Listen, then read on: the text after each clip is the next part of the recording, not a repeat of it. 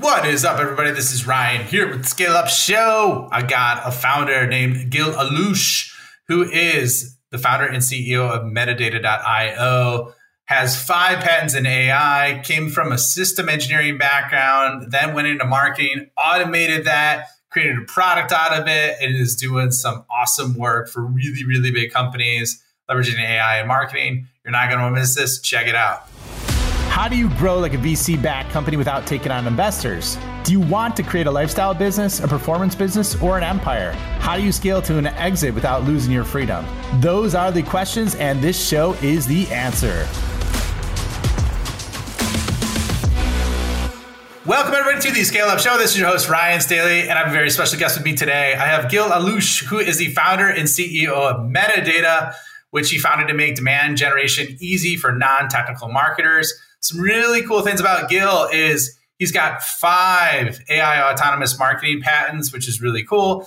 Also works with companies like Drift, Zoom, UiPath, Udacity, plus 100 others uh, to rely on metadata.io to generate pipeline. Gil, welcome. Happy to have you on the show, man. Thank you for having me. Great to be here. Yes, I am excited because uh, pipeline is one of the age old problems that people have. And it's amazing that your company solves that, especially in the high ACV realm. So, really excited to get through your backstory and kind of how you got to this point because it sounds like you're doing some amazing things. Before we do that, though, I want to do a real quick revenue rundown. So, where are you guys at in terms of your stages of the journey, in terms of your ARR? We are, I would say, between in the 10 to 20, uh, closer to 20 in ARR. Okay, excellent. And then with your go to market strategy, your primary go to market strategy, for revenue growth? What do you what do you leverage as an organization for that? You may imagine we use our own platform, and uh, our platform generates about 70 75% of our pipeline is generated by using our our own machine and then uh, it used to be like 90 but we realized that it's crazy uh, it's not like standard at all and we wanted to start building uh, an outbound muscle and so recently we started kind of doing more and more outbound. Um, so that's about 25% of the pipeline. Okay, excellent. And then walk us through your solution in like a paragraph or a verbal paragraph or less, just so we don't get off off the rails on it and who it serves.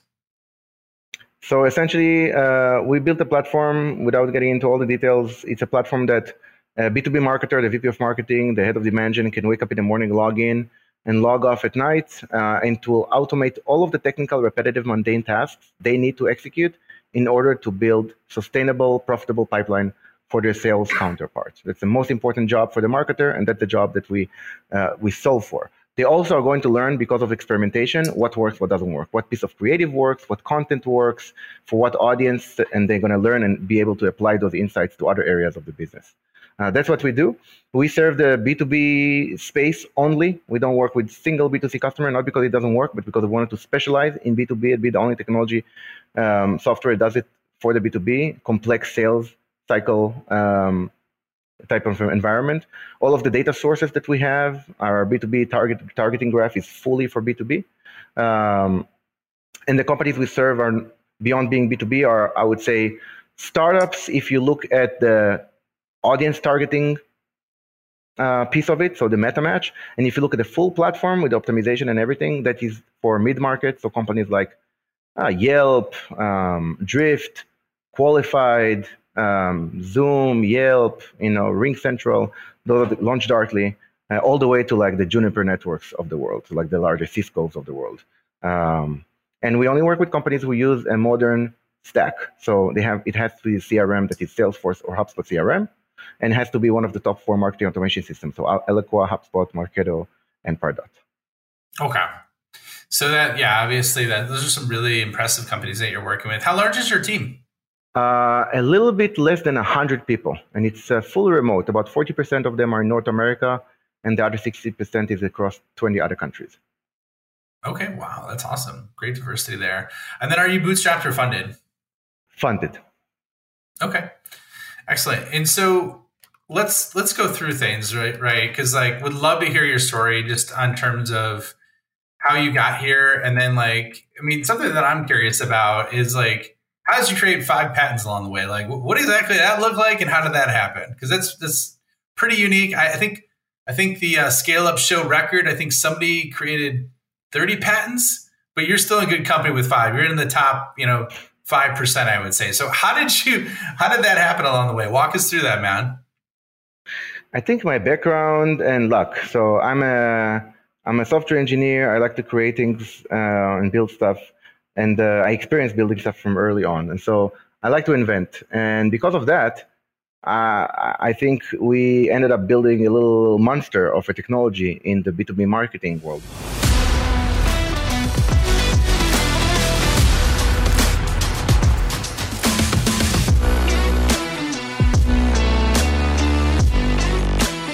Hello, this is Ryan here. Real quick, if you are enjoying this episode, please hit the subscribe button and leave a comment or review. If you want more help or just want to learn more about what the top SaaS CEOs and founders are doing, check out my website at www.ryanstaley.io. Join my newsletter, check out other free content resources I have there, and let me know if you want to scale your business. Now back to the episode.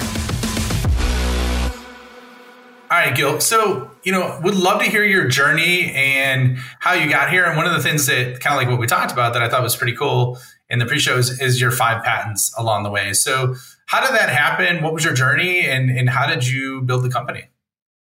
Cool. So my background, I'm a software engineer, right? And so I like to invent, I like to innovate. Uh, that's kind of my comfort zone. So the first thing I knew I have uh, going for me is the ability to create a technology that is very innovative and creates a lot of value. Um, I knew I'm going to be the first mover building this type of technology, and so I wanted to protect it. Um, and one of the ways to protect it is by issuing patents and showing the investors that there's unique technology here that doesn't exist otherwise. Uh, I had the luck of meeting this dude, um, Dan Hussein, who is my patent um, person. He has a patent company. And from the first meeting, I knew that he is going to do well. And indeed, five out of five patents got approved. Um, and yeah, for us, it's one of the it's one of the big differentiators. Like no one has the technology that we have, uh, and so I wanted to make sure this is the moat that is going to be long term for us. That's cool because I mean nobody's really talked about that on the show before about as a moat. They talk about a data moat, they talk about a user moat, they talk about a following moat. So patents is a really interesting way. Um, and so like I guess you you had a unique approach to the market um, how did you know?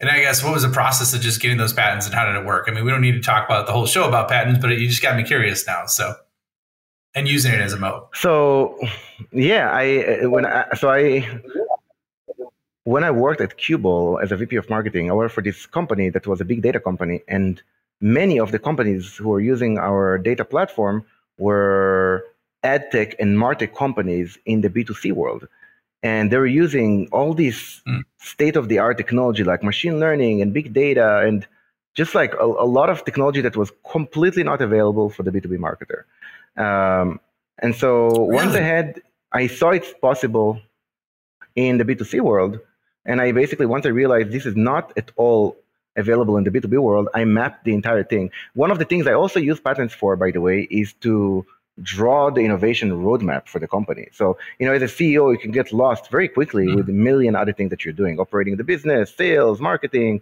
culture, people management, fundraising, so on and so forth. How do you not forget to innovate? Patents was my way. I would sit down and just write down the diagrams and the algorithms and the biz logic of how I want the technology to work every time one step ahead of where we are, or two or three steps ahead of where we are. And then the product will do the roadmap, and then the engineer will execute, execute on it um, yeah, it's been it's been proven as a really good way of keeping the innovation um, as a stronghold for us, and so that's really how it happened. Love that, man. Okay, so let's talk a little bit deeper about you know your market because it's so funny. And when what year was this? I should say. Let me take a second. What year was that when you're like, dude, there's nothing like this in the B two B market. We got to jump all over this. Like, what year was that? 2015. 2015 is the year I collected enough evidence that this is possible. I switched to becoming a consultant just to get over the psychological hurdle of not being a full time employee. I made my existing employer my first customer. And essentially, I started a consultancy. And I remember I was invited to Bessemer Venture Partners uh, event with like 20 CMOs, and I was talking about this concept of you know using experimentation and data to completely automate all the uh, pipeline creation for B2B companies. And I had like four or five hands raised of people who wanted to hear more, wanted to learn more. And so I told them, well, great, I have a company that that's what we do. And of course, that was not true. Uh, but in the lunch break, I went on LinkedIn and changed my title to founder, found a domain at 3 a.m. in the morning after 100 trials with GoDaddy. And that's how I started. All right, Gil. So one of the things you mentioned in the intro was just about how you're growing the company and how you're leveraging your profile or your platform for 75% of your business, right? And then you're comboing it with the 25% outbound. Um, whether it's included in your go-to-market strategy or just as a whole, because you have a unique background in terms of development and marketing, what would you say is the single best strategy that you've seen work well in terms of, of growing companies, specifically with high ACV accounts? Oh, there are a few tactics that we see work well. I would say a tactic that is short-term gains. Uh, we found conversational ads on LinkedIn uh, we actually wrote a playbook on it, um, and we won an innovation award for it. It's basically combining like a Drift chatbot and email in LinkedIn. Uh, it's very good for B2B because you can basically pre-select the companies and the people who are going to get your messages, and it's going to be on the top of their inbox. Um, that's a very quick, quick and dirty, and very short-term gain. You can offer a gift card in return for a qualified meeting. Let me tell you, it can fill up your the calendar of your sales teams. That's one that is super easy to, to use and implement. One that is long term is content. I know it's probably the most cliche thing to say, but if you if you're a content machine, um, and I just I, I mean I don't mean like just like fluffy SEO content. I mean think about the conversations that people are having, the B2B marketer or whoever your target market, the conversation that for us B2B marketers are having, and you talk about the most critical, controversial topics like the, the relationship between a VP of marketing and CEO, attribution, dark funnel, and you talk about those and you create full pages with either data and opinion or playbooks. We found those to be so useful. For example, we release once every six months this um, data set that is anonymized and has all the data about B2B advertising um, like what call to actions work better and colors in the background and things like that. It's it takes off like crazy. Uh, that that content type of strategy, and you gave it for free, by the way. Don't give and block it and, and gate it. No, you just you give it, you give the data set, you give the analysis. Uh, that's another one. And the final one I would say that, that is becoming one big one for us is PLG. It's just the simple act. Well, I guess it's not simple, but it's the act of removing barriers to access your product. You don't have to talk to sales. You don't have to talk to this person to be qualified. You don't have to ask us for pricing. Everything is out there. And if you want, get started immediately. Get started immediately. That became a huge, um, a huge pool of uh, demand for us. I love all three of those. So just to recap, you had the uh, the chat, the or I should say the, uh, the I don't want to say the chat bot, but it's almost like a conversation ad on LinkedIn, right? With um, I think I heard you say comboed with a gift card. Uh, long term is content. Like that. Either doing the opinion piece or the playbook, and then PLG removing the barriers so that people get started immediately without any friction. Right? Call it the Amazon motion, if you will. I guess like like when you say remove friction, right? Um, and you say don't have to talk to sales. What other areas have you looked at in terms of removing friction with the PLG? And then how do you attract people to your product uh, through that motion? We actually haven't done any promotion just yet. That's what I meant. Like just by removing the barrier and allowing customers who are either in a sales motion, looking about looking into metadata and ABM, are G2 looking at demand generation, or getting an email from an S, our SDR. If until that day you would only be able to schedule a demo and talk to sales, and from that day you can put your credit card and start using the platform immediately, that change by itself was crazy the, the first promotion that we did was basically put a header, like a small, you know, like promotional tab on the homepage that it's available. Um, we really haven't done anything yet. We're really just we're like in month two on that project.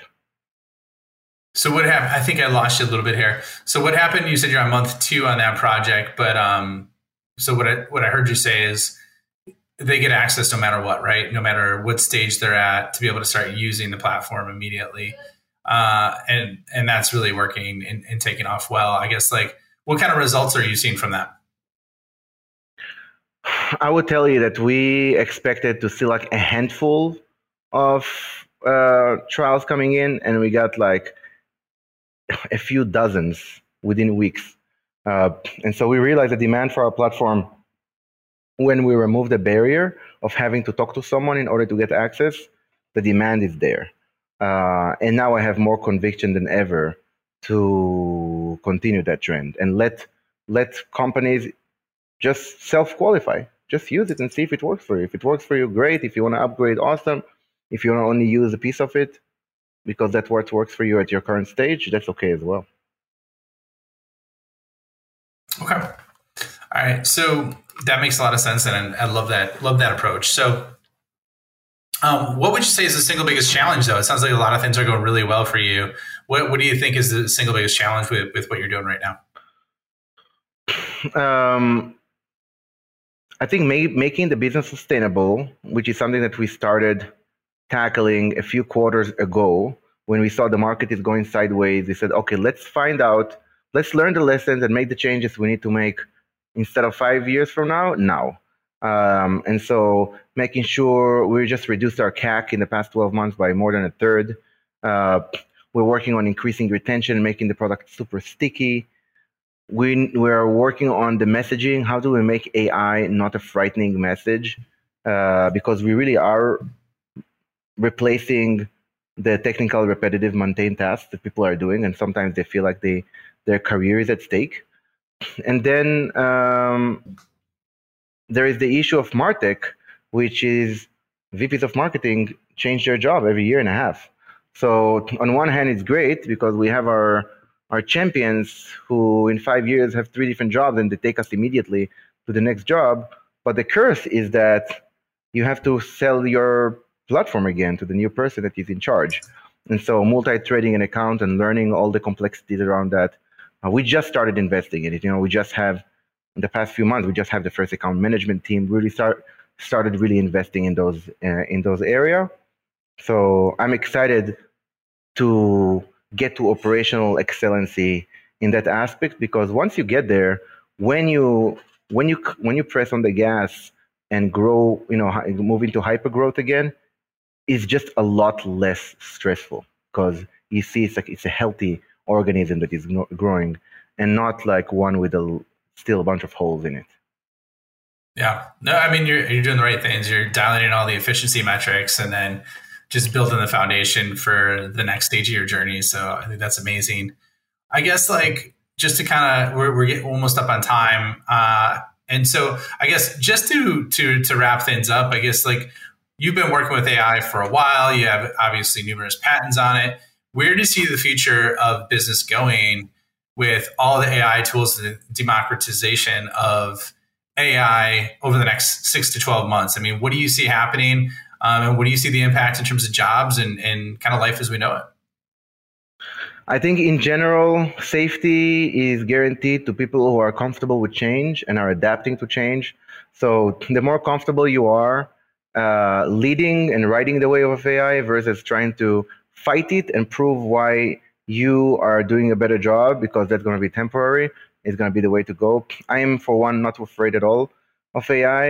Um, the one thing that I sometimes have concern is humans using AI, uh, but in business, I'm not worried about it. Uh, I think one of some of the, trends that we see that we're already incorporating in metadata as well is generative AI, the ability to just generate content, images, creatives, um, uh, and that's great. And one of the areas that we in, invested very early on is for AI not to provide data or insight because humans get to analysis paralysis very quickly with AI systems that provide insights, but actually skip that and move to the next step and say, I'm going to take the action for you. If I already have more data for you and I can analyze data faster than you, trust me in taking the action. Uh, and that's the stage that I think AI becomes the most exciting. It actually does the work for you, and you can orchestrate the AI agents to do the work for you versus doing the work yourself. Totally agree on that.